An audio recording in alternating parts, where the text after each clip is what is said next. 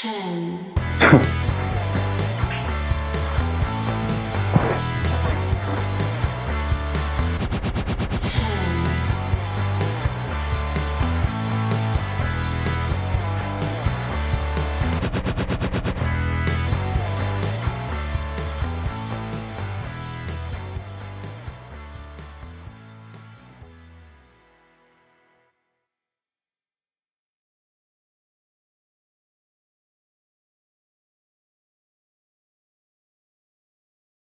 There we go. Right, we should be coming through on everything. Oh, I'm an idiot. I've just muted him. There we go. All, right, all the levels. Right, we've been having so much technical issues that it's Uh, Horrendous. yeah, the fact we've actually got this show going out is insane. I just want to check we are definitely going out. Uh, Blue Snowball working. I've not. Uh, is Clive coming through? Yeah, you are. Cool. Bloody hell. right, still on the wait. Let's uh, switch that over to our lovely image. Oh, there we go. Lovely. Right, let's go to YouTube. Check we're streaming. Waiting. Let me just refresh. This- Trust us, there's technical issues. The fact we're live. I've not clicked live on the bloody YouTube site itself. go live. There we go. Going live. bloody hell. It's special for the podcast listeners, that. Just a little bonus of all the issues we've been having.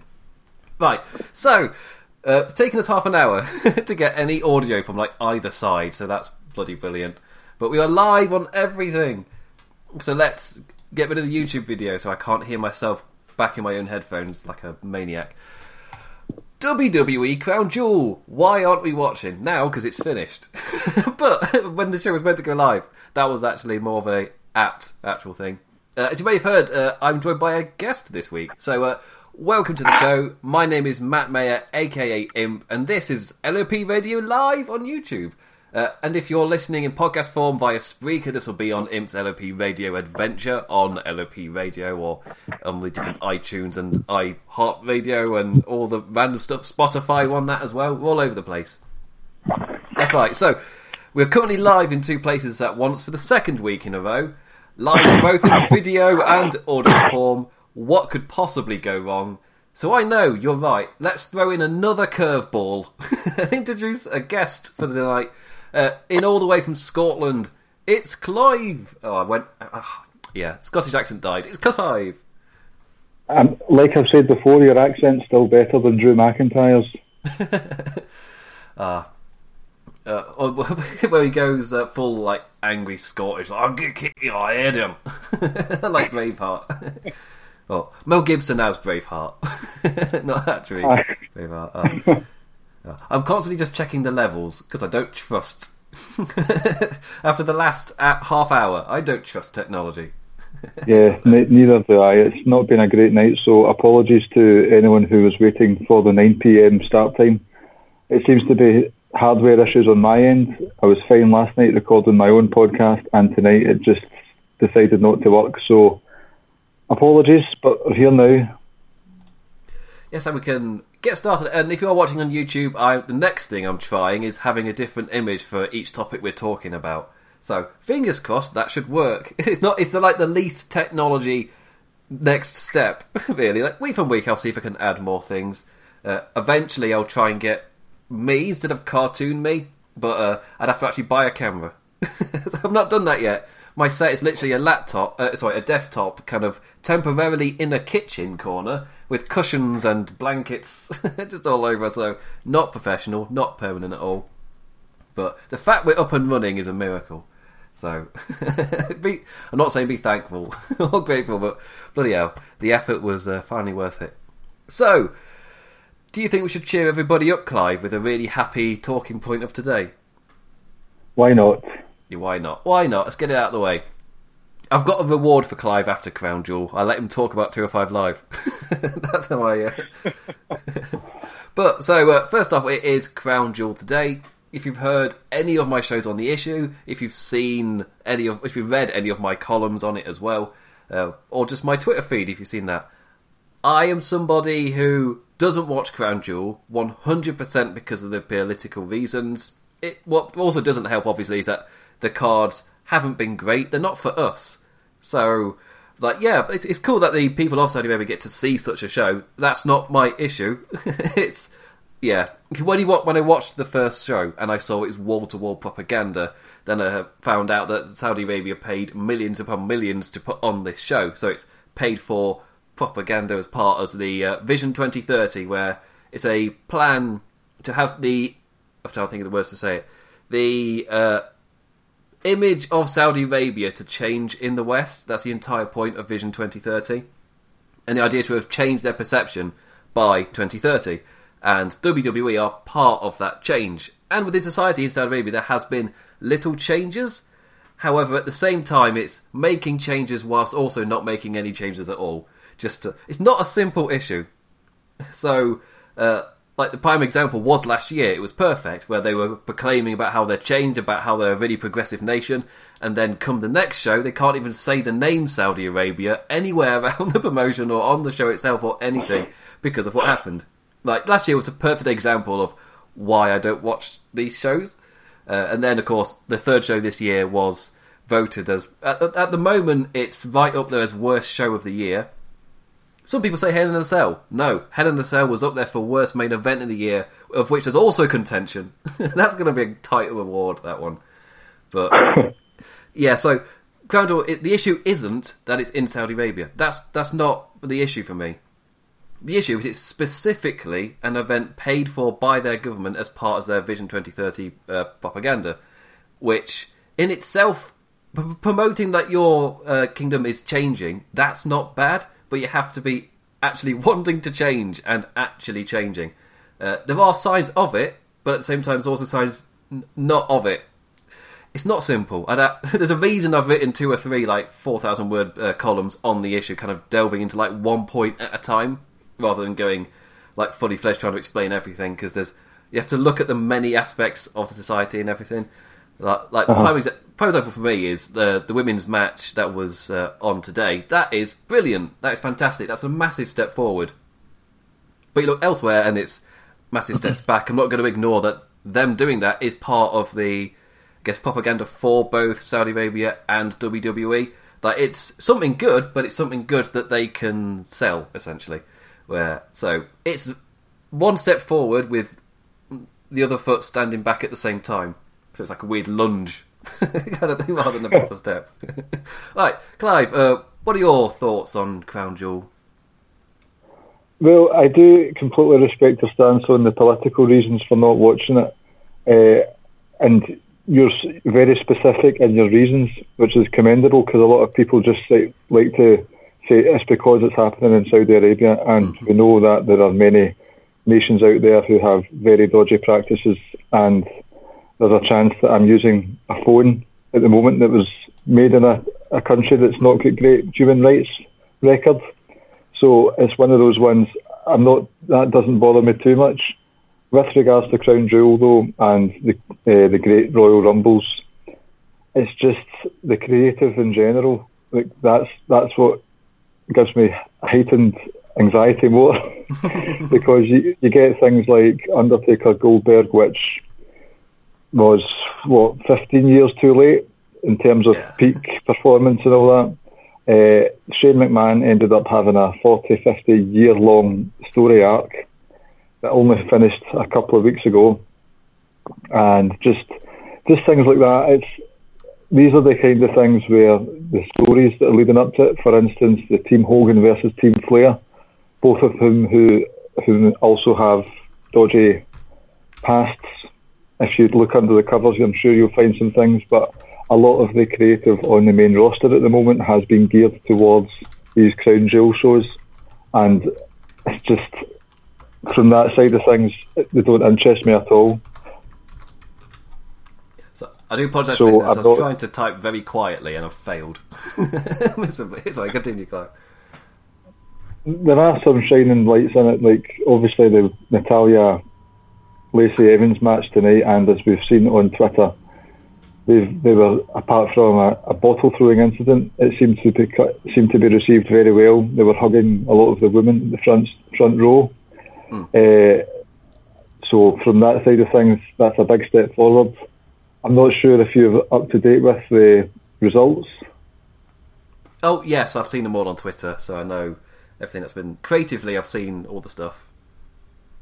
So obviously we've got the Fiend is now the Universal Champion, which mm-hmm. was a sh- shocker. I did not see that coming at all, so that was a shock. So from a WWE storyline perspective, that's a positive.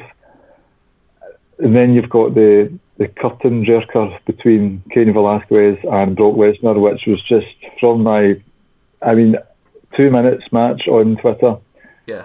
and it was a hug, a hug fest. Basically, Bayley could have wrestled in that match, and then there was a couple of kicks, a takedown. It was basically, I've, I have no interest in MMA. Yes, I've got not much, not much interest in Brock Lesnar overall. So for Kofi Kingston to lose that title in quite sudden, saddening fashion, all for it to lead to this match, it's just that's what takes it away from me. All the nonsense that goes along with it, because it damages. I think quite a few big things that happen on the main roster are damaged because of the Crown Jewel creative. Yeah, and the creative side is like another whole part of it. Like, I wouldn't have as big of an issue as I do in terms of watching the television week to week if Crown Jewel didn't directly interfere with like the storylines on the main roster. Because not only are mm-hmm. do they lead to matches that I personally have no interest in, but I'm I'm fine on that end because I know the show's not for me. Like WWE's a variety show. I'm fine with them doing a show that's not for me. Like I'll just not pay attention for this short while. It's not the end of the world. I'll be fine. WWE yep. will be fine. If if I wind through a storyline, they don't care. That's fine. it's not the end of the world. But it does interfere with the format of the show. It's like its own weird Survivor Series thing, where for that short period, they all focus on Crown Jewel, and everything they were doing was kind of dropped. And then as soon as Crown Jewel's over, all those storylines themselves are immediately dropped, and it goes back to what they were doing in the first place. So it's like a waste of time. Aside from the fact uh-huh there is also some actual canon just sprinkled in, just to like keep the Western fan base feeling like they have to tune in, just like for the what's it called, uh, FOMO. That's it, the fear of missing out. Just create that right. feeling, uh, and the Fiend does that. Like Fiend versus Seth Rollins, one hundred percent. The fact that that title changes hand, changed hands, that that makes crowd. Big deal. It, yeah, it, it, makes it a big deal that that actually happened, and it was like, oh, maybe I should have tuned into the show like it's a that is a very very good booking decision. I'm also not forgetting it's currently Halloween today. so like the fiend winning the title on Halloween, I'm all in on that. like yes. like if they weren't going to give him at Hell in a Cell, today is the perfect day to give him that title. Uh-huh. Just yes. Uh, but but yeah, the creative side does it interferes with the television and the way I've worded it in my columns is it makes it feel like there's absolutely no point in me watching the television for those weeks. As in, I could just check out, come back in a month, and then we go to Survivor Series, which in itself is also has the same issue. it drops everything. so yeah, nowadays we've got those two shows in a row where they drop everything for Crown Jewel, and then they do it again for Survivor Series. So you got like this two month period where nothing happens. Uh, last year we had Evolution, so at least the women's side properly could keep moving. Whilst this year they've moved things forward, but it's at a much slower pace with much less focus because they've not got anything to build to for such a long time. Like you got Bayley and Sasha seemingly doing less and less, just nudging forward rather than actually properly progressing and moving the storyline like things are happening. It's it's yeah, it interferes. and now it's a two month period because of Survivor Series. Don't get me wrong, I do really like Survivor Series, and from what I've seen with the Raw, SmackDown, and NXT, just like the uh, right hand side of the picture if you're watching on YouTube, there's the yeah Survivor Series. This was the other thing that was announced at uh, Crown Jewel. Uh, it's going to be Raw, SmackDown, and NXT. Yes, two thumbs up. Yes, yes, like properly pushing the had, third brand. If I had uh, an extra hand, I would give that three thumbs up. To be honest with you, that's great news. because he's on the phone, guys. Nothing untoward. he's on the phone. oh, we tried we tried many other methods. The fact we've got Clive at all, it's a miracle. Uh, uh, but yeah, for, so as a long-term fan who's a got the political issues, b got the creative issues, and c I've just I've I've seen the reception of all three shows, and they got progressively worse. Why would I tune into the fourth one? Like, not forgetting that I do cover WWE for a site, so I am in a small niche that is very, very different. Where if there mm-hmm. is a show on, I most of the time will check it out, even if I don't have a super amount of interest, because I cover it for the site. I'm in a small. I mean, there's there's a smaller niche of the internet wrestling community, which is obviously bigger than it used to be. It's still quite a small niche. Uh, like we're in an even smaller niche than that, where we cover it every single week and do podcasts or columns or now YouTube stuff as well. So, like when it when it's the thing of, oh, if you don't like, don't watch it. It's like, oh, but I actually critique it. that is what I do. Yes. So It's kind of uh, an un- unnecessary evil. yeah. So when I'm talking about all the like issues I've got with things, it's because I want it to be better. Or it's just this is my opinion on this thing. Like if you read, what if you read my columns every single week, you'll see me blasting like the Bobby Lashley versus Rusev storyline, and then I'll be praising Seth Rollins and that stuff for these last few weeks, which Uh-huh. a weird turnaround where I'm praising Seth Rollins to the sky. But yeah, there's it's two different parts of it. I don't hate WWE. I just don't like certain aspects. Some I understand aren't for me, but I can also call them crap at the same time. Yeah. But um, like the other thing I worded it as last week was kind of talking about stuff was it feels like my morals are being attacked from two sides. There's Saudi Arabia and there's Hulk Hogan. Like it's not just the I one know, thing. I know. like, Oh, for somebody where it does affect me and it does affect my viewing, having it from both sides, like oh, it, that grains more than normal. oh. Like, are you somebody as well where I- it matters to you? Hasn't uh, Tyson Fury been in trouble for some prejudiced comments as well? Yes. Um, which I'm trying to think of a nice. Uh, can I PG what he said? Hmm. I'll say extremely homophobic, extremely transphobic. Um, that's a that's my PG way of what he said essentially. Right, And it- okay. and it was bad enough that people like boxing fans wanted him gone. Not all of them, like a select a, a section of boxing fans wanted him gone. Like for good, he doesn't get another title shot, kind of thing.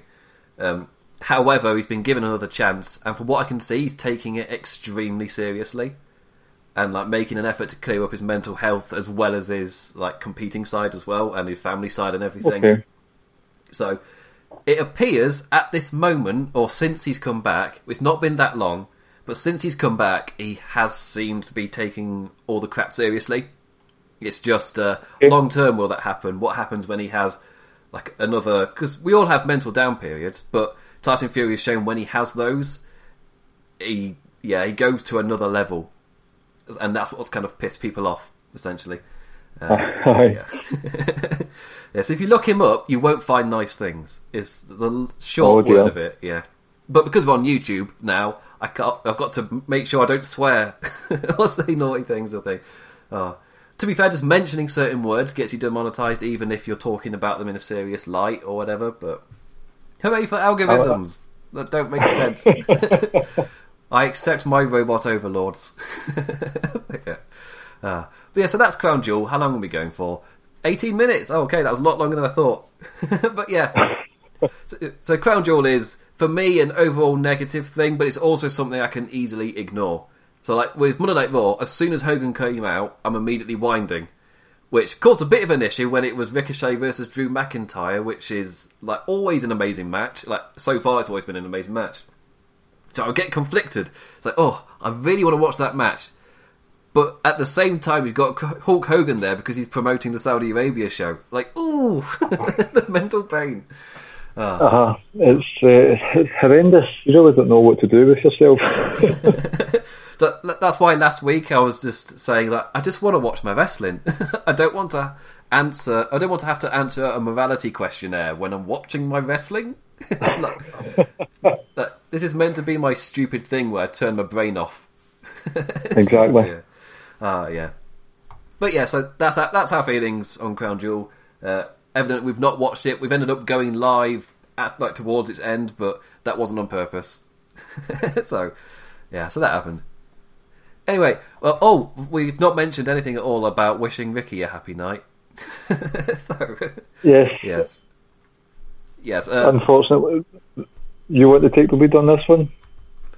Oh yeah, so it, uh, we're meant to have both of them, but then Vicky's been accidentally uh, roped into a family gathering and he can't get out. so he's locked. He's stuck. so, uh, we- It's a, sur- a a surprise dinner from his mum to the, the, his large family. So, although he's not talking about wrestling, he's getting a nice Halloween feast. So, fair play to him. My Halloween feast was just spaghetti with a sauce on it. Like nothing, nothing Halloween. There's nothing spooky in my house at all. I've not even come up with any crap jokes because it took me so long to get all the stuff ready for the stream. So I did it last minute. So well done me, hooray! Oh, but one of the one of the reasons I did it all last minute was because there's so much wrestling to watch. Hashtag transition. well done. Hey. hey. So because there is so much to watch, there's one. Uh, I was going to say promotion, but one show that's kind of fallen by the side in this like I was going to say sparkling new era, but it's not that camp. in this new uh, explosive era, there we go, because it's dynamite, that works. It's new explosive era of wrestling where it's blown about all over the place. One show that's fallen on Fridays after SmackDown Live, or just SmackDown on Fox. 205 Live! So, uh, Clive used to report on 205 Live for LordsofPain.net. Uh, obviously, he doesn't anymore. And uh, I thought, I don't know if it's a similar thing for you, but because we live over here in the UK, we're not able to get our content out like quick enough to be like talking about. For me, it's SmackDown. So like uh-huh. at the moment, both me and Tito are posting on the same day, but he's posting like as soon as he can after SmackDown, whilst I don't post for like another half day because I t- yeah I can't watch it till I get up, which uh, so obviously yeah, exactly. I'm asleep. Mm. But are you having the like kind of issue of actually getting round to 205 Live? Like before we talk about the actual state of the show, uh, are you like keeping up with it relatively easily? Yeah, I mean the reason for not continuing to do the columns for it anymore was purely the it's nothing to do with the quality of the show. It was just with it moving to Friday nights, and there was when all this stuff was going on with just before Fox and NXT and USA. 205 was hardly ever in the conversation, and it was as if they forgot to say anything about it. And they said, "Oh, uh, by the way, it's going to be on Fox after SmackDown on Fridays." So when that when that decision was made, it was a decision made by myself not to cover it because I feel, like you said, it's a, the wrestling journalism or and that reporting or whatever, it's very time sensitive, especially if you're looking for the old clicks on the websites and stuff like hmm. that. So, I realistically, if it's on Friday night and then the first time I'm able to see it is on Saturday, Saturday morning, I've got Saturday morning is my long lie morning, and I can have a lie in, and then the rest of it it's family time. And with me working during the week, I want to spend more time with the family.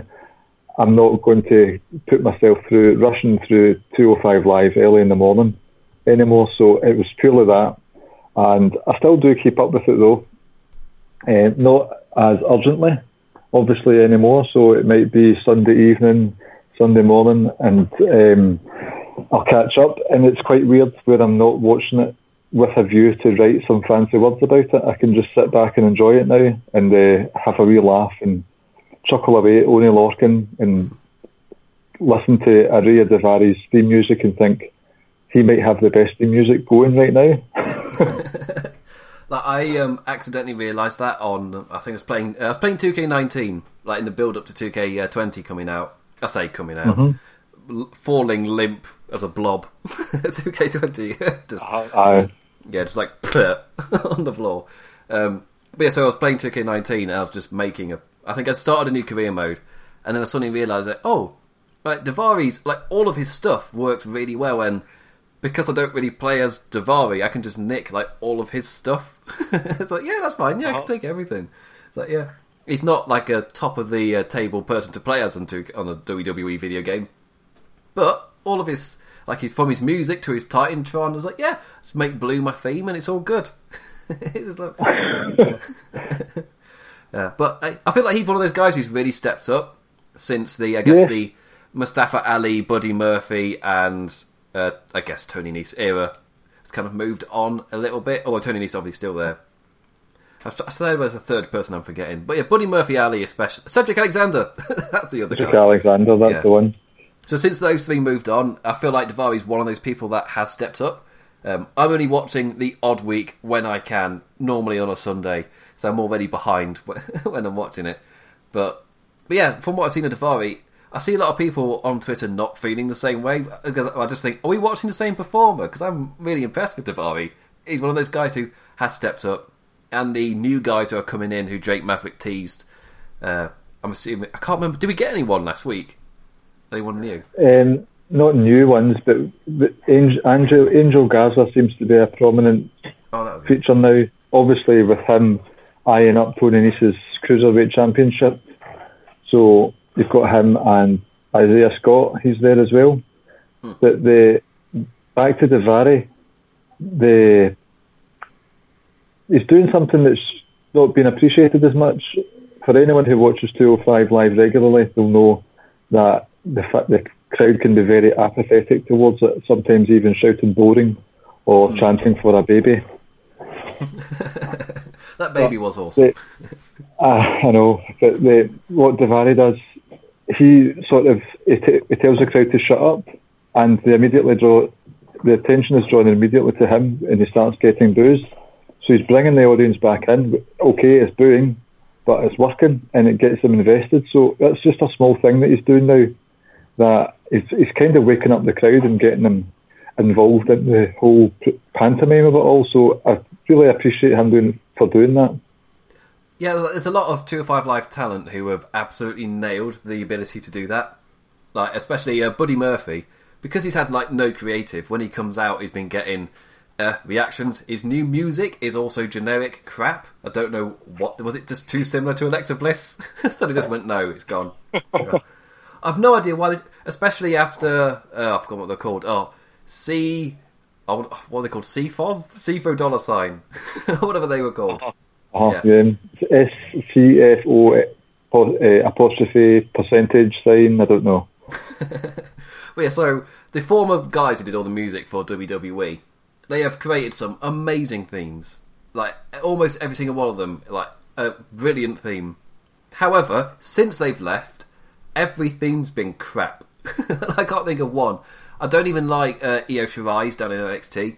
And No, when we heard her come out, like when we heard her come out to Poppy, it's like that fits so well.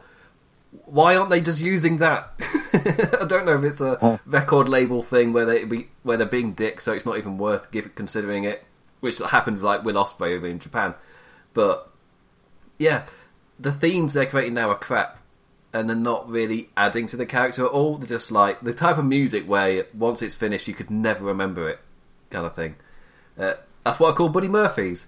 Like Clive, could you even hum Buddy Murphy's current theme? No, not at all. it's just like um, Uh, Daniel Bryan said it. I think before he got Flight of the Valkyries, like he's just saying it in a promo. It's like the music I've no saying it to Sheamus. That was it in the WrestleMania build to the WrestleMania match that didn't happen, where Daniel Bryan was just saying, "I've just came out to a generic theme that I couldn't tell you anything about," kind of thing, as like his status in the company. Which so it's a great promo. For it's a shame the match never happened, but uh, Uh-huh. but but yeah, it's it doesn't help when that happens, especially where you've got all those people with those great themes, and then they're there with the yeah the like the two K twenty arrival just. It's just that was crap. it means nothing. Yeah, a good theme can really help. It really adds It to the can. character. Like uh, Bobby Roode, especially when he was the rich heel in NXT, that theme was Uh-huh. perfect. I know it wasn't. Apparently, it was written for Shinsuke Nakamura, and they went with another one. But it fits Roode so perfectly. It was like Well, I'm glad that Nakamura got his one as well because that was a, that's still a fun favourite. I'm not a big fan of the, the Japanese rap metal Oh, really? thing. Oh, I personally really like the rap. That it when he turned heel and he got that, I really really liked. Especially as they gave a character tie-in reason for it. It wasn't wasn't just a thing. Let's get some Yeah. Japanese singers because he's Japanese or anything like that. It's like no, they gave a character reason for it. It really worked. I personally really like it. It fits the heel kind of twist he's had to make it a bit more dark rocky. Yeah, that's true. That's true. Hmm. Like look, you look at that, and you look what's so far happening with Kairi Sane, where she's awesome. I love evil Kairi Sane, uh, mostly because she actually gets to get featured now. However, her uppity, ultra babyface pirate music, like doesn't fit at all. Not even close. They even changed hers because she had a different one for the Mae Young Classic, which was infinitely better in every Oh. way. And then she just got a um, generic pirate music one. Hmm. the first one sounded like something out of Final Fantasy, and then the, the new one was just, oh, okay then. Uh, like you can understand maybe the generation or the people in control not quite understanding why a Final Fantasy type theme is so lifting and awesome as well. Uh, whilst this is, it was yes, it was piratey, yes, it was ultra baby facey, um, but 100% now it doesn't fit, especially when it's switching from Asuka's song. Uh, and I understand Ah, it, that's terrible. like if it was just Asuka's song, I do understand that that would maybe feel like this is Asuka and she's got a friend, compared to it being the Kabuki Warriors. Like together, they're both awesome, kind of thing. However, Uh-huh. s- switching from Asuka's theme to this theme, WWE have a habit of this. This isn't the first time we've done the crap mashup, but like sometimes it's a crap mashup. But then we got that awesome Big Show Jericho one where they actually did a recording for it, where it was like the heavy metal version of Break the Walls Down with Big Show stuff Right. in there as well. Like, oh, that was brilliant. that was such a good theme. I can't remember that. I'll need to check that out. Yeah, I think the year was I want to say 2009. I think. Uh huh. I think that was the year they uh, started using it to what like right at the end, whenever tables, ladders, and chairs was, because I know they faced DX.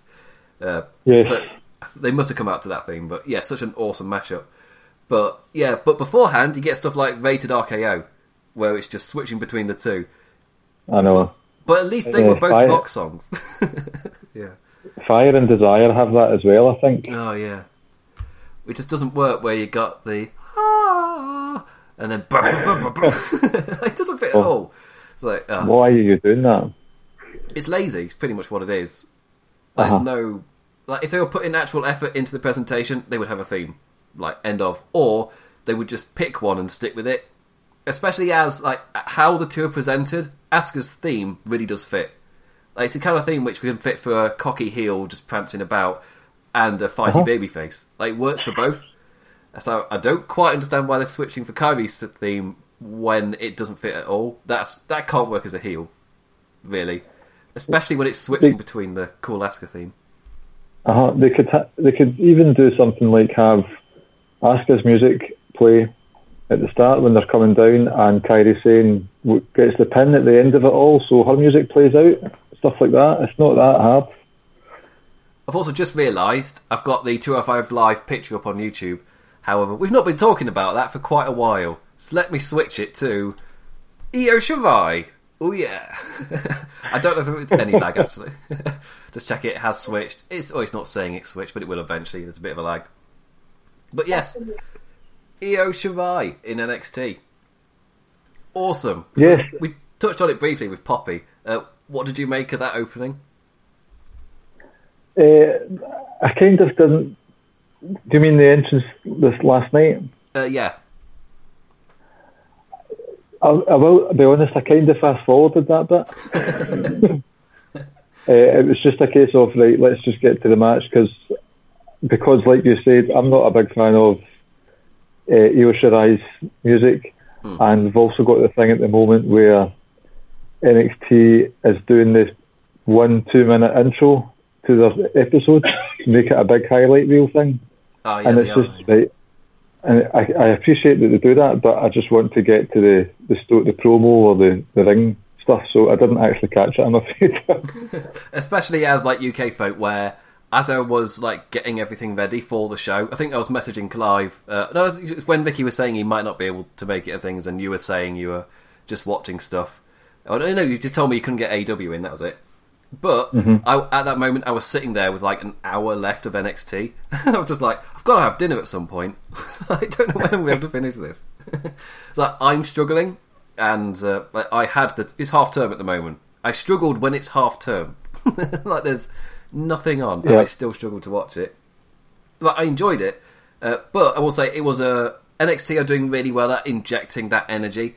I'm not a massive fan of the like massive intros at the start, especially when you got AEW. Just get to it. So Right. um, the AEW starts immediately, like you're into the show, or it builds to something straight away. Whilst it's a massive recap on NXT, isn't necessarily needed. It's like AEW are trusting their fans to have a memory, really, or Uh-huh. Or they blast through it when they do recap it, compared to NXT, which is full on. This is everything that happened that you need to know going into this one. yeah. So I'm not It's not as if it's it's not as if it's bad. It's good quality and it's Oh, yeah. epic and all that. It's just right. Okay, that's fine. But you've been doing some really excellent stuff the last four or five weeks. So just give us that just now, please. Uh, but I will say, uh, so Poppy came out. If you don't know who Poppy is, uh, heavy metal singer. I don't really know how else to explain her. She's interesting. That, yeah, that's how I put it.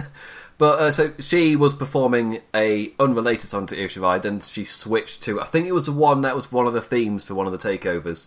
She started singing that, and Io Shirai Right. came out to that music and they walked down the ramp together and then they posed in the ring together and there was flashing lights and when the music stopped the crowd were went mental it was like a really and uh, the prese- presentation for Io Shirai was awesome. She felt so special coming out to that music and with pop it was like whenever you get a like a band doing an actual performance for you coming out you feel damn special. And it was Yes. the same here. But then when she won it played her music normally afterwards. It's kind of like oh yeah. Oh. I mean, why don't they just use Poppy? Because they've used Poppy in like one of the uh, packages for I think it was a match with Candice LeRae, to when it was just Yeah. selling Io's turn, and they played Poppy whilst they were showing that bit, and it worked so well. And then here as well, It she came out to Poppy. It worked so well. so I don't really know why they're not. Maybe that's a record label's doing. Yeah, that yeah. Record labels are a bit. Uh, yeah, they want as much money as possible. That interferes with like just doing stuff. Yeah. Anyway, realize I'm on YouTube as well. Like the prime home for that happening, where people who wrote their own songs get copyright strikes. it's like oh, algorithms. Hooray! Uh, but yeah, so NXT as a whole, it was um, it was one of those shows which wasn't bad, but the entire time I was watching it, I was like, I mean, I want to be. I'm getting tired now. Like, I want to be doing something else, even though the show was great. It's, it's a weird contrast to be having. Like when I actually, if I critically write about it, I'm not going to have that much bad to say. But whilst I'm watching it, like, no, I prefer AEW as I'm watching that. It's just a personal preference. I know you've got. I guess your AEW turns into NXT UK as your like second thing to consume. But Yes. uh, but yeah, for me, a, I'd, I'd rather be watching the other one, even though this show's really good. It's an odd one. I don't know. That's fair enough. Yeah, it's a it's a difficult thing to explain. It's like, yeah, I will give it high ratings. I'll say it was awesome because it was, but uh, as a show together, I start to like lag a bit. I start to lag. I turn my, uh, too, I'm too nerdy, too computery. Humans lagging. Uh, but yeah, um, there's something about it, like the actual construction of the show, where it's specifically in the middle. Like when we started getting Cameron Grimes versus Tyler Bate, I like mentally I had no time for that match, even though it was good. I don't, I don't know if that's like a card structure thing or if it's a momentum thing because I always open the shows so hot with such an awesome match that No. when you get to those last few matches before the main event, like the momentum starts to die down a bit before it peaks again. Uh, I don't know. Are you having that same Yeah, issue, or is it just me? No, I've not. Uh, I think that last four or five weeks have been. It's there have been a few instances where you've got that lag, as you say, a lull in proceedings, That's the word. and this one for me this week was the Shane Thorne Bronson Reed match. It just had no, literally no interest in it, and I'm not really digging the Shane Thorne thing that's going on at the moment. Hmm. It's just. It's, it's it's just coming across as one of those guys who's going to be in the mid card of NXT for a long time, and I think it's going to take a while to rewire our brains because NXT is all about coming in at the bottom and working your way to the top. But now it is recognised as a, an official brand. There's not this rush to be quote unquote promoted to the main roster. So there's going to be people who are just going to be mid carders, and so Shane Thorne when you've got, I personally have been really enamoured with Cameron Grimes. What we've seen of him so far, Shane Thorne in comparison is not as interesting. so the, the lull happened earlier, and I was still on a bit of a high with the War Games announcement. That was excellent stuff. It really, I've really enjoyed all the ins and outs of the women's division at the moment. So maybe the whole thing with Tyler Bate and Cameron Grimes was just a total come down from the Regal screaming war games for the third third time in a row. Oh, I love that platform they've got. they Yes. the top so he can shout like a, like the Lord over his people. I love that. Uh, but yeah, that, that announcement as well. Like everything the women did on this show was fantastic. Uh, especially like the, yeah, Io Shirai felt special because of the Poppy introduction. Then the match with Candice LeRae was as great as their other matches always have been. Then you had the hot animosity with Rhea Ripley as well. Then they came back later in the show, and the animosity came back, and all the same people came out again, and it made sense. Like who attacked who, all made sense because it, you'd seen it earlier. Like you've been told Yeah. the relationships between people, and it made sense then why they would jump them later. Like it's not a thing of oh you've had your segment so that's it. It's like no, it's a, a live world kind of thing. It's the type of thing Uh-huh. like when we, we it's the type of thing I'm praising AW for, but I'm also not going to pretend it's not in NXT because it is. It's just a Raw and SmackDown issue. Like it exists in NXT. They feel like an alive, breathing world where people can just jump out of nowhere because they've got a grudge against someone, and it'll make sense when it happens. That's exactly what this was. And then when like Bianca Belair coming out as well, like asserting her kind of allegiance in this story, makes sense as well. And especially because it's the personal battles against the others, so it makes sense who aligns with who. Uh, yeah, it's, it's done so well, and I don't have a clue who that final teammate's going to be, unless I'm drawing a blank. Probably- It must be Mia Yim, surely. Can, can it be anyone Oh, of course, yeah. Uh, if not her, then it'll be somebody like could be Toni Storm, but there's no actual relation there. It's just Uh-huh. name, insert name here, kind of thing. Unless Triple H, unless Triple H actually recognises that Shayna's goons are that bad that they have to two of them counts as one, and it's four v four. Uh, that would so. And if the other team goes, no, the other two, they're rubbish. It's fine. We don't need the other extra person. No, it's fine. you need to leave it under. No, it's all right. We don't need it. Yeah, It's like when you're playing, and you're you're in the playground and you're picking who's going in your team. Those two would be last. I was normally last because I was quite well, not last. I was one of the last few because I was quite lanky and very unsporting looking. So as, so as kids, it doesn't always uh, like matter like how good you actually are. there was like lots of judgment calls are made, and I was one of those people where I was way better than I looked. Not like Peter Crouch. That's a great reference for our American listeners, but yeah, like, Peter Crouch. I don't know how do you explain Peter Crouch other than he's like a human giraffe. I don't really know. he's I imagine one of Tim Burton's animated characters come to life? That's who oh. Peter Crouch is. like the with the really long arms and really long legs, like really thin as well. So it's like he's walking on sticks, like that kind of thing. and doing the robot dance when he scores a goal. Oh yeah. oh, um, like um, if you've ever seen a deer on ice, where its legs are just a bit like uncertain looking. it's, it's so fun. so yeah, I used to get picked last in sport kind of things, and then it'd be half decent. Um, there, I have, I have pace rather than actual ability to pull off technique. if that makes sense. so, yeah. So yeah, nice advice. But anyway, um, WWE instead of uh, uh, Matthew reminisces about the downsides of sports day. Yeah. Uh, but yeah, women's thing, all fantastic. The build up to War Games, all fantastic. If anything, it took away some of the limelight from the men's announcement, where Tommaso Ciampa at the end of the show saying, uh, "Goldie, you have to wait a minute. Like Daddy's got a war to have, or something like that, or Uh-huh. Daddy's going to war." Uh, it, that felt like it should have been awesome, but the women's match feels way more momentous. It's just another undisputed era War Games match. Like it's for me, it's not any better or worse than the last one or the one before that. Like we've seen it twice already. They're good. I'm looking forward to it, but I'm amped for the women's one. Especially like the animosity and the storylines as well. It's awesome. I read that as I interpreted that as it's just Ciampa going to war with Adam Cole. So did you? Is it been announced that it's a men's war games as well? I've not seen it officially announced, but I'm assuming that's what he said. Where Goldie, you're going to have to wait. Daddy's going to war. I'm assuming that was just. Uh, as a- Oh right.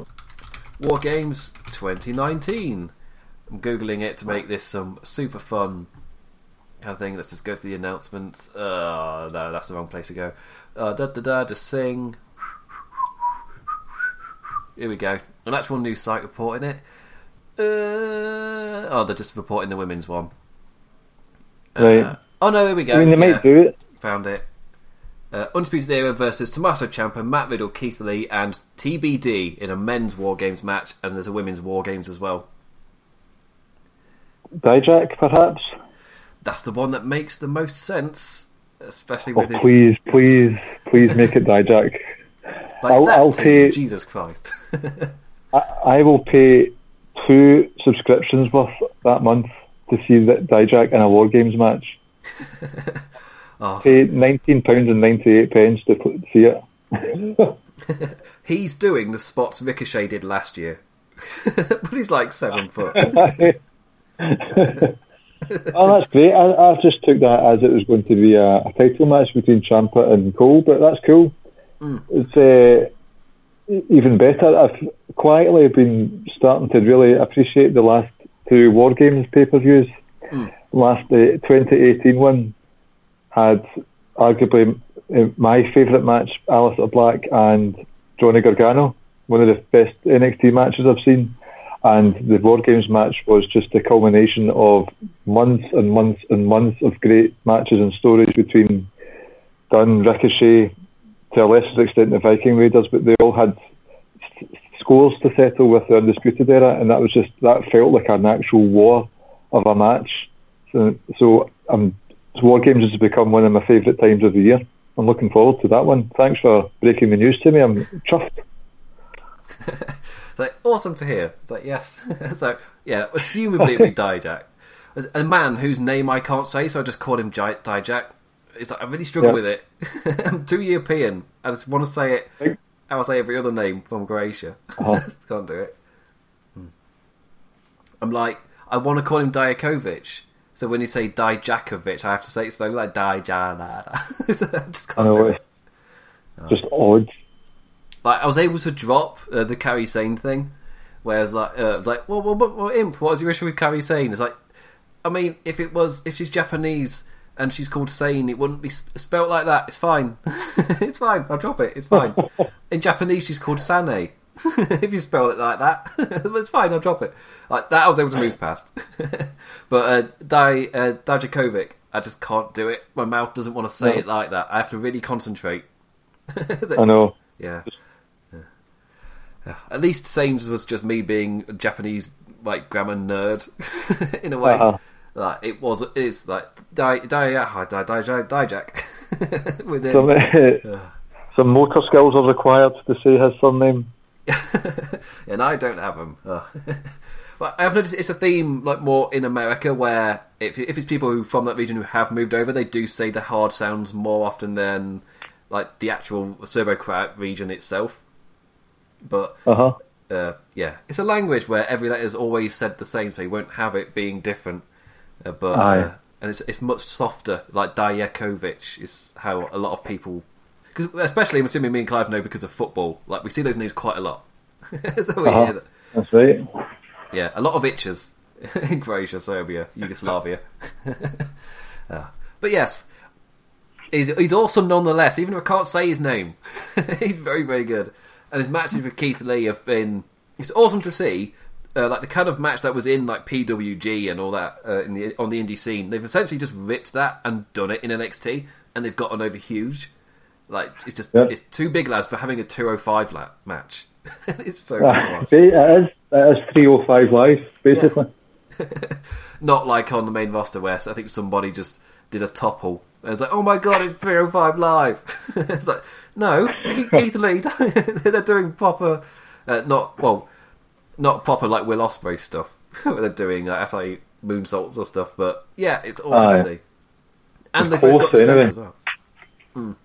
Like, I love Keith Lee because Keith Lee's got that thing where, he, like, we did the pounce and Adam Cole at the end of the show. It's just like, oh, Adam Cole went Yeah. flying. Uh, but then he's That also yeah, he's got all the other stuff as well. Like he and Trevor Lee could have an awesome match, just because they can both do all of each other's moves and awesome. Can have just as awesome match against the big lads. Like Yep. yeah, I don't know how his main roster, roster I can't say it. I don't know how his main roster run's going to go, but he he's amazing in NXT. Same with uh, Dijakovic.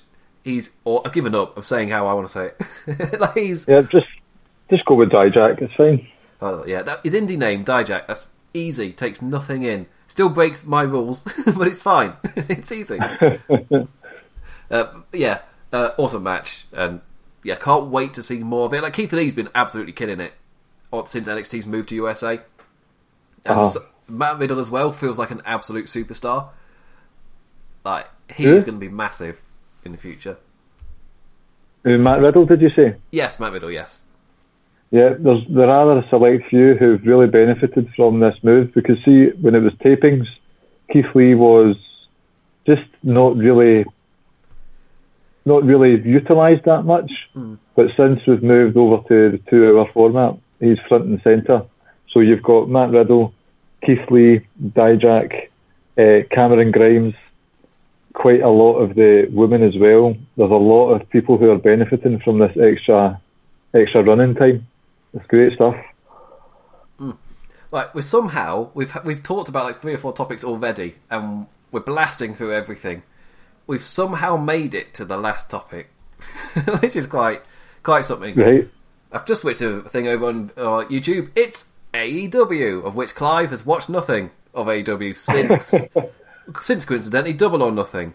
So it fits quite well. Yeah, that's if I've Uh-huh. remembered the history you've given me. I think that's right. Yeah, I have seen Double or Nothing, and Ricky was Ricky has been watching AEW, so he was going to be on to discuss it. I just it's not a it's not a case of um, I might come across jokingly as one of those fuck AEW. Oh, sorry, I've just sworn on your live show. I do apologise. demonetized, but even though we've got we're not activated, we're demonetized. well, I'll I'll give you a fiver then, personally. Uh, if I'm a not one of wrestling those video guys. on YouTube would make a fiver. but yeah, go on. like it's just not it's a case of not having time to shoehorn in another another episodic wrestling show. Uh, I did try with NWA, but I'm already behind in that one. I've not seen that this week, so I'm, and it's not intentionally one of those guys. I don't want to watch AEW because they're versus my sweet beloved NXT. it's just one of those ones I've not got around to. it. Double or Nothing, I wasn't too fussed by. I was a tad bored from quite a few of the matches, so I wasn't in a rush to watch the other um, pay per views or internet shows that they did. And it's just it's kind of fallen away from me now. So I'm at that stage where I've got what I watch. I'm content. I don't feel the need to catch up with AEW. And one of the things that's also not not wanting me to tune in, it's not so much the the digs at WWE. It's the ratings now that seem like a lot of the pro the pro AEW people online. They're talking about ratings and demos. I don't care about the demos. I care about stories and the wrestling. Tell me more about that. Tell me about that thing, those things that are going on in AEW, and maybe I'll tune in to see what you're talking about. For instance, this whole thing with um, NWA. There was a, I was a couple of episodes behind, and people were talking about Camille not talking, and the the crazy adverts, that, fake commercials that they do, and that's what made me tune in. But nobody was telling me about NWA's YouTube count or how many 45 Sagittarians who also watch Magnum PI on a Friday. It's like that. These are the kind of stats that don't bring me into a program. It's the the the canon, as it were. So maybe one day I'll catch it. And if I had enough notice from Ricky this week, I would have tried to catch it for be able to ta talk about it properly in the show. But as of this moment, I am not a, an all elite wrestling viewer. So apologies to one and all. Yes, like for me, the ones that have fallen off are like NWA Power.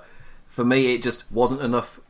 Some my kind of thing. Like I watched it, like yeah, this is really good of what it is, but what it is is mm-hmm. isn't for me. I can recognise it's really good, but that doesn't mean I'm going to check it out every single week. Especially when Yeah. I know every week because of my column, and because like I'm kind of lucky with AEW that uh, Jan Man who does uh, Kingdom of Honor and is live with uh, Dynamite After Dark now every single Wednesday. Uh, it- that'll be on YouTube tomorrow. There's so much I need to do. I uploaded Sports Entertainment is Dead today.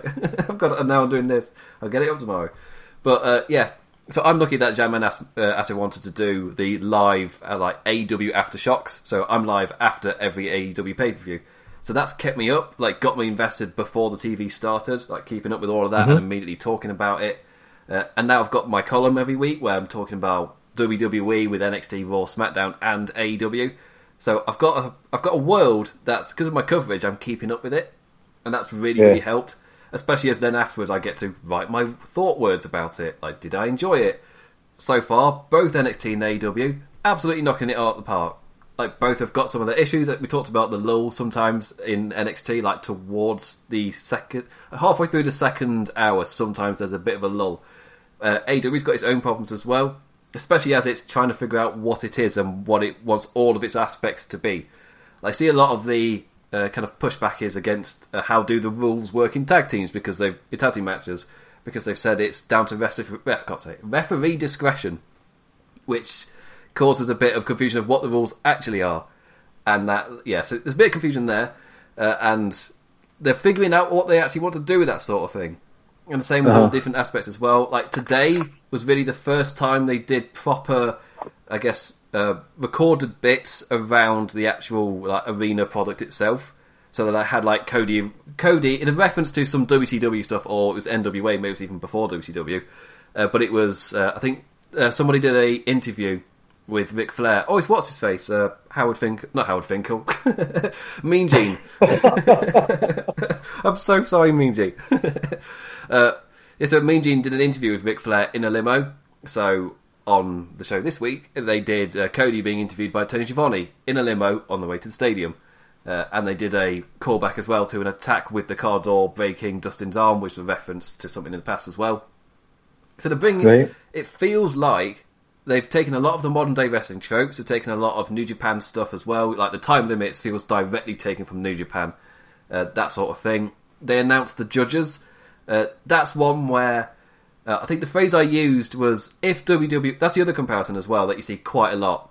Is some of the stuff AEW are doing. If WWE did it, they would be crapped on. Yeah, However- it's hard. It's hard to not think that though. Yeah, I was going to say, uh, like the. I'm trying to think of a way of putting it. When there's only one storyteller in town, you kind of forget how different stories can be told because Right. that storyteller has been able to define what stories are. AEW's coming about. It's got some similarities and some similar things, but they're they're telling stories in a different way. But you still Uh-huh. see it through the criticism way that you are used to with the other way of storytelling and it's it's going to take time essentially, just because they don't know what they what story how they want what kind of storyteller they want to be yet. so it is. Yeah, I think that comes from a lot of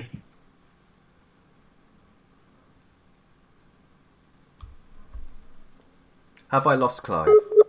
Oh, oh, oh no, he does. I think you're still in. I'm in. Yeah. Yeah, you're in. You're in. It's fine. Oh, phew. Uh, I think the thing with quite a few AEW fans have gravitated and moved over to AEW because and they, they've had a disdain for WWE for quite some time to the point where they've had enough. They've cancelled their network. They don't watch the tip product anymore, and they've welcomed AEW into their lives with open arms. So, but there's been things that have been criticised of WWE for years that have been happening in AEW from my limited knowledge of it, and it's like okay, that's fine. So I can I can I can understand that people will say if this happened in WWE, it would be shat on. Uh, it would be defecated on. Sorry, that's the correct word to use. So It's fine. We don't. We're not. We're not been accepted for monetization yet. Right. fine, Oh well. Okay, there you go. That's the uh, the it's just it's a natural thing. It's quite hard not to do that. Ev- Even when I'm watching, uh, I also watch ICW, hmm. and it's hard to not criticise because there's been they had the big go home show this last weekend before Fear and Loathing, which is ICW's WrestleMania, and you had some great matches, great stories told throughout the big three hour show. And then you had Kenny Williams and Noam Dar in the main event. And see, the crispness and the quality was just, you could tell that these guys had been in a WWE performance centre for the last X amount of months and years. So it's just, com- compare and contrast is just automatic for whenever you're watching any wrestling, I think. Yeah, yeah. Well, I kind of like 100% agree. And like uh, one of the I was trying to think of because I didn't want to use last week's comparison. I guess uh, uh, this week, this week they felt like they had the more sports entertainment kind of things, as in they were doing stuff outside the arena, like also about Uh-huh. with uh, Cody, and then they also had they had a contract signing on the I guess entrance stage. So instead of doing it in the ring, it was a long table, and it was Chris Jericho on one side, Cody Rhodes at the other, and they made it clear that the person in the mi- in the middle was an actual lawyer for the company. So when they're signing these things, so instead of like a authority general manager or something like that, it's like no, we've got AEW's lawyer out here because they're signing documents. it's like oh yeah, that does make sense. Yeah, yeah, you're right. And uh, they both sat down and did that, and they made it very very clear that they weren't going to smash each other through the table because the title was important, and they got that over. Uh, but I'm not going to lie, this was uh, like the more sports, as in it wasn't in ring wrestling, which is what AEW's kind of put their hat on at the moment. Is they're not doing, they haven't in the past done much outside of showing you the in ring product with the odd promo. Uh, like again this week, Jon Moxley cut an amazing promo. Like that's the biggest asset for AEW that I can see so far. Is uh, I can't remember somebody else made the point, but the biggest. Oh wait, no, somebody from Gorilla Position who are uh, normally like very pro WWE, uh, they made because of course they got all the insider stuff, and really to keep that they kind of have to play nice, essentially, and not be dicks. Right, okay. Yeah, I just said dicks. Demonetized again. well done, You just said that again. Oh, you Yeah. said it again. Oh no. Oh, shit. Uh, hopefully, that when we get monetized in the future, this show won't cause any issues. It'll be fine. Uh, but yeah, um, what was I talking about? Oh yeah, so with um, the promos, like the, the thing the Gorilla Position was saying was that the biggest advantage AEW have got over WWE is their promos. Like they feel so much more authentic, mostly because it is the performers with notes just going out and presenting their character how they want to, and the people they've had do the promos, they're people they trust to do it. So it's not like everyone's going to do promo. Like they've had Chris Jericho and Jon Moxley. That's it. Yes, And I seasoned guess Cody as well. basically. Yeah. So you got your trusted stars that you know can cut an amazing promo. Like MJF will be soon, surely. Like he cut one in like the build-up shows. He's not really done much on television itself. Like, I think he had one walking to the ring kind of things, but that's not quite the same. Cody's had two non-wrestling things. Chris Jericho, he's had awesome non-wrestling things. Uh, and the same with uh, Jon Moxley this week, where he came through the crowd. And I was like, yeah, that's the thing I really love as well is they made a match uh, kind of unsanctioned, so like so like no rules or anything, or it won't count towards the tally because they can't trust that the match will stay within the normal confines. So they made it unsanctioned, so they can go wild at each other. And Jon Moxley was pissed because he wanted his win to go on the record, say I beat your guy. And so he came through the crowd really, really angry, just hit the uh, I've forgotten what his dirty deeds is called now, but he hit that on the uh, guy who was in the ring. Uh, then cut an amazing pro- heated promo about well, if you didn't want, yeah, I I want to beat your company guy Kenny Omega, and you're not letting me do that. So what what's going to happen next is your issue. That's it. It's your own fault that you've built what's about to happen next. So, oh, that was awesome. Compared to, I wouldn't be surprised if that same thing was done in WWE. He'd just be like, "Oh, unsanctioned match. I'm going to kick your ass more than I would normally kick your ass because now it's no disqualification, something like that." Like it's the difference between the wrestler being That is free quite- to dance with it. That is quite. Um, the whole wins losses thing. It's not really bothered me that much, but I quite like Moxley's reasoning for being upset about it being an unsanctioned match. That gives a different feel to an, un, an unsanctioned match rather than, oh, I'm so angry with you that we can't let WWE be responsible for the actions. So that's um, quite and quite different and innovative. I like that. Yeah, that's that's kind of how I've been watching AEW. Like I'll be watching it and I'll enjoy a match, and then they'll do one thing. It's like, oh yeah, that's a that's a neat idea. I like that. Just mm-hmm. having the the actual like win loss tally just on their like title card when it comes up with a name when they're making their entrance. Just saying that, it's like, oh, it's cool on the website as well. It's got their win loss record and their totals and things, all like Right. at their picture, so it's like front and center with them. So they're keeping it as really important. We don't know long term when it gets to like 78 to not to 52 for each person. so I don't know, will it reset or something?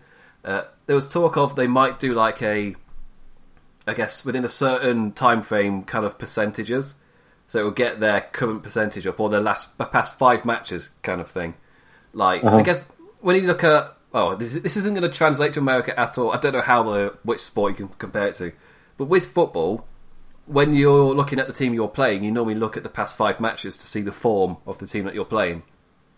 And I wouldn't be surprised if they incorporate that kind of thing, as in recent form will be really important. Like your total is cool to see, but over time, it'll be your recent form that's the most valued thing. Maybe. Well, I'm Another another good thing they could do, another interesting thing they could do is to keep keep it a wee bit sports entertainmenty. As say, for instance, there's a rivalry that's getting really heated, and someone is getting close to getting enough wins to challenge for the, the world title. But it's so heated that they say you can fight me, but if you lose, you lose. You you, get- you get docked ten points or fifteen wins or something like that. something mental. Aye. Uh, something that football needs to do. Damn it! Let's not get into that. uh, uh, uh, yeah, there's so much they can do with it. I'm really interested to see what they do. Do there's a better way to say that sentence. um, like someone made the point as well of like how they're going to cope with tournaments and things like that. Like, how is that? How is that going to go in terms of the uh, I guess overall feel of the tournament, especially as like the tag team tournament's been fun. Like, the one gripe I've got is like maybe some of the other stuff was a bit went a bit too long, but the main event, which was the final of the tag team tournament, like neither team got an entrance, which was just a little bit weird. The match was great. The match was really fun, but it just gave a weird feeling to it. Like they knew they were running out of time, and when the match ended in a roll up, like I was really enjoying the match, but it didn't feel like this momentous tournament end in a way. Like maybe it might have been wiser to do it on full gear, like the pay per view Uh-huh. next Saturday, which I'll be live for with Aftershock, hopefully with Jam Man. So I, Nice plug. Well done. I'm getting better at those. it's not not just all over the place anymore. Yeah, but yeah, uh, I've been really enjoying AW. Like their show is absolutely flying by for me. Uh, NXT, I'm enjoying most of NXT, apart from I am feeling the lull. But part of that could be because I feel like I've got to watch it for this show before like I go live with NXT. Or so Yeah. go live with this so I can talk everything. So I'm watching AW then NXT, and of course I've got life, which also gets in the way and pushes it back. Uh-huh. Uh, as I was saying, it was like 8 p.m. when I was just finishing NXT, kind of thing. So it's Yeah. I'm struggling a bit. Like I'm doing my best, uh, but I have got the things keeping me in check, like the column, like this show as well. So I'm going to be kept up every single week, even though I'm struggling. Like I will watch it, essentially. Uh, yeah, absolutely flying by. Even though, oh, also they've got their thing with um, like I'm trying to think. Wait, they had Rick and Morty on the show this week, uh, which is hopefully most people know what Rick and Morty is. Uh, the cartoon by Dan Harmon, which is hilarious. It's awesome. I've ne- I've never seen a single frame of it. That's So, my sixth sad admission of the day. So uh, Byrne used to recommend it to me all the time. Like when I first met him in the forums down in LOP as well. Uh, like he would recommend it to me all the time. I was like, oh, maybe I'll check it out one day. Like I loved uh, Community, which was also written by Dan Harmon. I was like, I loved that show, and uh, he was like, no, yeah, trust me, he's done this show. It's amazing. It's about a space time traveling grandpa and his uh, grandson, and it's brilliant. So I've eventually got around to watching it, and I 100% agreed. I got su- I got sucked into the world. It's uh, it's hilarious and very memey. Like if you've been on the internet, you've seen Rick and Morty memes. Really caught Yeah. on, I guess, with the teenage like generation of this generation. Like it's really caught on to a like incredible point. Like you'll see Rick and Morty stuff all over video game like y- names and avatars and stuff because it's so damn popular. Aye. Uh, but the thing I loved, uh, Excalibur on commentary brought it up like one time, but they had the rock and roll. I forgot what they're called. Uh, oh, what were they called? The the tag Rock team. and Roll Express. That's it. They had the Rock and Roll Express on, and one of them's called Rick Morton, which is like Rick and Morty on the same show as Rick Morton. And I was like, please do something. We'll have brilliant. to. I know Rick Morton will be lost, have no idea what's going on. but uh, no, they didn't do any of that. Uh, they just had uh, Trent Beretta and Chuckie T come out dressed as uh, the characters, and they had uh, the Rick and Morty voice people were like doing their intro for them as like the ring announcer announcing who they were, wishing them luck. So like, be careful, guys, like that kind of thing. It was Right. interesting as well. Uh, plus, it's a look to see how they can test advertising. Like this week felt the most experimental, and I was saying it didn't feel like everything hit. Uh, one of the things is what could they advertise on the show? So the ring posts were, I guess, green warp, time warp kind of things from Rick and Morty, uh, and it had Rick Uh-huh. and Morty written on the corner pads as well. So it's like the ring was an advertisement in a way. It wasn't on the mat; it was just the ring post and the turnbuckles. So, if, but it felt very experimental. Like they're testing stuff Yeah. out. Like this is week five. This is like you know what the product is now. The nostalgia, not nostalgia, the novelties wearing off, and they're still testing stuff. Like what can they do? And that's what NXT feels the same. To be fair, every week testing out something new. We got the entrance from Poppy. They've never done that in Full Sail, as far as I know. So That's true. That's true. Yes, but both shows are putting stuff out there. Uh, and as I said in the column, it feels like AW are finally kicking into gear. Sorry, kicking into full gear. The pun's there, Clive. Oh, well done. Well done. The perfect audience for me to do that. Clive. I like that one. yeah. But yeah, that's my real my, my thoughts on AW. I'm loving it. I'm seeing the flaws and stuff, uh, but I am still loving it. Doesn't really matter to me. It's blowing by. Same with NXT. Aside from the lulls, loving it. Monday Night Raw has massively improved from the point over the summer where it was like the two weeks of what will be canon in two weeks' time. Like that's not an issue anymore. You know what will be canon. The question is, do you like the story? and in terms of this week's Raw, yeah, the answer is no from this week's Raw. Uh, but I decided that after the first segment. Yeah, like I did a whole thing on Twitter just saying like, yeah, this feud's just not for me. It's fine. Like, I just won't watch it. I'll moan about it, but um, it's not for me. And then this week cemented that even more. I don't even know. Like I don't even know where they. It feels like it's being written like every like from week to week. They're doing. Oh, what can we take it to now? Oh, so part of the course really for the rest of WWE. Oh. And SmackDown's very quickly becoming my least favorite show. But I've not, I've not really paid much attention to SmackDown since it moved to Fox. Actually, yeah, that was Vicky's recommendation. It was you don't have to watch SmackDown. You know him. it's a very strong point. exactly. Oh, yeah, it, yeah. but anyway, so that's I can feel my brain turning off. So it's probably time that I shut off and go to bed. There has been an illness going around my house, so this week Oh, I've struggled. And given the time of year, all I really want to do is just lie in bed watching Twin Peaks. So yeah, start of the week, a guy a guy had uploaded a four and a half hour video explaining Twin Peaks. It's like done the rounds on the internet, and I watched it, and my brain's been weirdly active and thinking ever since, questioning the world around me. so expect an interesting column come Saturday. Yeah, Uh, but it's not just uh, Crown Jewel, or as I've been calling it everywhere, name redacted. It's a joke that WWE can't say Saudi Arabia, so I just say name redacted in the column. So it's the name redacted special. It's not just that. It was. It's the formerly Brexit special, but it's not Brexit anymore. So I can't have Clive do any puns on that. Oh. However, it is Halloween. Clive, do you have Uh, any Halloween puns? No, I've not really got a Halloween pun, but I've got a Jewish holiday pun. Right, let's go with the Jewish holiday pun and see if we stay monetized. let's see what this is. Uh, I mean, you've got the whole the fiend and all that, and there was lots of boos at the crowd and stuff like that. But the I just it came to me just as Bray Wyatt became the Universal Champion that maybe when it's the next big Jewish holiday, he could say Yahweh, Wahweh. That's so bad. Ah, AKA the perfect way to sign off the show. Just an Yeah. awful, awful Clive joke. You're welcome. You're welcome, listeners. Uh, I, I was myself going to try and think of one, but I yeah I did everything so late that I had absolutely no time. Uh, yeah, it was a mental half hour. Hey, Oh no, I'm sorry again. I'm, that was poor of me.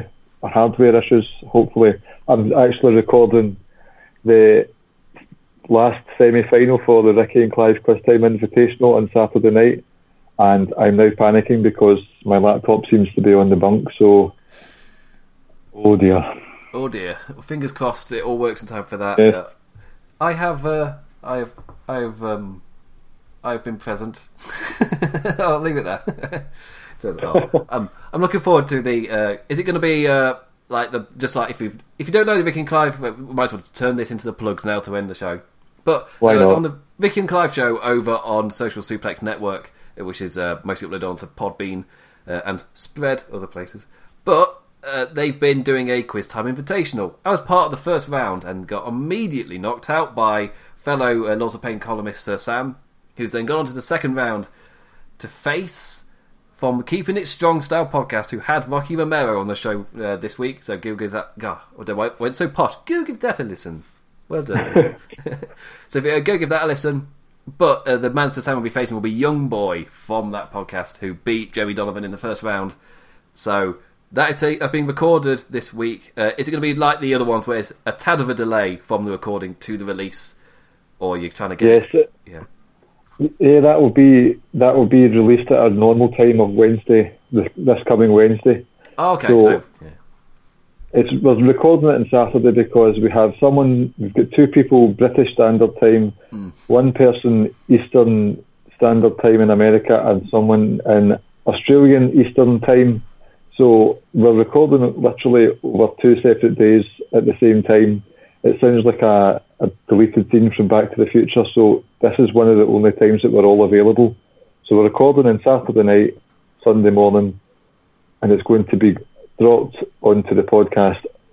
Fingers crossed, hardware issues pieced out, uh, and it'll be there for Wednesday, and we'll find out who the finalist is. The other finalist who will face Ray Cash, who was on your show a couple of weeks ago. It was shout out to Ray Cash. There. Or kayfabe Ray Cash. Kayfabe Ray Cash, yes. Yes. Shout out to Rans. I love how he's he's that's part of his Twitter name now. I know. I was wondering what is this all about, and then I listened to the podcast and I thought, ah, right, this makes a lot of sense. I just for some reason I didn't want to call him Mance. It wasn't happening. no, yeah, made Cash every time. so I just stuck with it. like going by kayfabe names. so yeah, like you and you and Ricky, you you're Ricky and Clive in real life Yes. situations as well. You're Ricky and Clive. Nothing else. no. Yes, uh, yeah, just like Pele and Adele, we don't have surnames. It's just Ricky and Clive. Yeah, Ricky, Clive, Ray Cash is his real name as well. He doesn't have a surname or anything, just Ray Cash. Yeah, and I'm Imp. yeah, I'm just Imp. I don't have anything else. just Imp, no other thing. Yeah. Oh. I still, I feel like I should have picked a better name than the one I went with when I signed up to Lords of Pain. It's like, oh, Too late. It's done now. I didn't realise that the implications would stay stuck as my name forever when I chose it. It's just like, yeah, this is, this is a good enough name to use temporarily for now. I like It's Always Sunny in Philadelphia. I'll go with a reference to that scene. Uh, nope, stuck with me forever. I'm the implications. Oh. Or, or an, I'm an imp. I don't know which one's better. the implications is an odd name, but imp is like, no, I'm, I'm like six foot. Imp doesn't really work. it's an odd one. Uh, anyway, uh, that brings me to the end of the show. We've just plugged Ricky and Clive over on Social Suplex, so go give their show a listen. It came out yesterday, if I'm right. Yes. No, yes, it Yes. did. Later yesterday, Uh-huh. yeah. Yeah, yeah. I got a bit confused. It got- it was released late yesterday, so I was already in bed when I saw it. That's why I'm a bit confused. so, that's up on Social Suplex as well. I've already plugged Keeping It Strong Style and their thing, so keep an eye out for the uh, Vicky and Clive Invitational. I don't know why I can't say it anymore. Quiz Time Invitational. Uh, where can people find you on the social medias? We're mainly on Twitter and we're at Ricky and Clive, where I'm not sure exactly if Ricky's keeping up to date with it, but on Thursdays I've started doing a, an NXT Twitter review thread. Uh, I've stuck with that for the last three weeks now, and shortly before coming on tonight, the NXT thread went up. So if you want a quick read of what I thought, if you haven't been listening to us for the last uh, hour or so, then check it out. We're at Ricky and Clive. Oh, he, he did it so well. I was drinking a pint of fizzy water, so I wasn't quite ready. Yeah. So I'll be back next Thursday to talk about what's happening. I guess I could be previewing Full Gear. I'll be talking about that week with NXT, whatever they're doing as well as they built to War Games. How WWE are doing now that Crown Jewel's out the way and they can finally also not go anywhere because it's Survivor Series. we'll see what happens there. Uh, it could be exciting, could be not. Which which one which thing's going to happen? Are WWE going to finally be able to move stories forward, or is it still going to be stuck? We'll find out. It'll be interesting. But AW Full Gear is next Saturday, so uh, yes, I'm going to have a lot on my plate. I will be live immediately afterwards with our LOP Radio AEW Aftershock. So keep an eye out for that on lordsofpain.net. It might be the first time I do it live on YouTube. There's the added thing of I've not got like any download. I've not made any images for it yet, so maybe I'll try and do something. But it's also uh, I'd have to be doing it at like 5 a.m. So I can do this now. It's I was sorting this out at like 9 9 p.m. It's nice and easy. But 5 a.m. Hmm. we'll see if my brain's good enough. I'd have to be awake in order to do that. So give that out. But yes, yeah, so I'll be back next Thursday to preview the show. Then I'll be with you on Saturday for Full Gear. So yeah, uh, suck it, America. We get it for fifteen quid. we've got laws. To, we've got consumer laws. Suck it. so, uh, you with your sixty dollars. Uh, but please do check out the other shows over on LOP Radio. Uh, tomorrow we've got Mav Plan and Mazza with the right side of the pond. They're currently doing a series debunking the myths of the new gen, going through one like what show by show about why the new gen is actually good and doing it in detail and explaining their themselves. So it's an amazing listen. I've not uploaded it to the YouTube site because I kind of feel like it's worthy of something better than just being uploaded with an image. I want to do justice for it. Uh, we'll, we'll see if I ever find the time to do that. or just actually upload it. but that's my plan anyway. Yeah, Saturdays is reserved for, as I just said, our AW Aftershock shows and All About Elite, which is our normal coverage of AW with like a wider kind of feeling. Uh, that show's currently on, I can't say on hiatus though, so that will hopefully be coming back soon. Uh, Sundays is our WWE Aftershock shows, a similar thing. Uh, Monday, Kingdom of Honor with Jaman and his friend Jeff talking Ring of Honor, New Japan. Uh, now this, that's the show they use to cover NWA and Power, and it's the show they use to talk about Impact, as it is the night before the next show airs. Tuesdays, Global Revolution, currently on hiatus. Miss Van's not having a great time. He's had to put everything on hiatus, uh, one by one, slowly. Hopefully, Miss Van will be back. Uh, uh, amazing listen, giving you a wider uh, the wider products all around the wrestling world. Wednesdays is planned Sports Entertainment is Dead with the new format where, where they choose one match at a time and talk about it in great detail. Uh, this week went up today on the YouTube channel.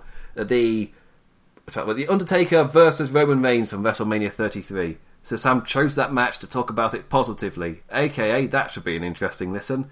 Justify yourself, Sam. we'll give that a listen when it goes up. And the next day it's me. You can follow me on Twitter at the Diamond Cat. You can read my columns. Out, clicked my thumb.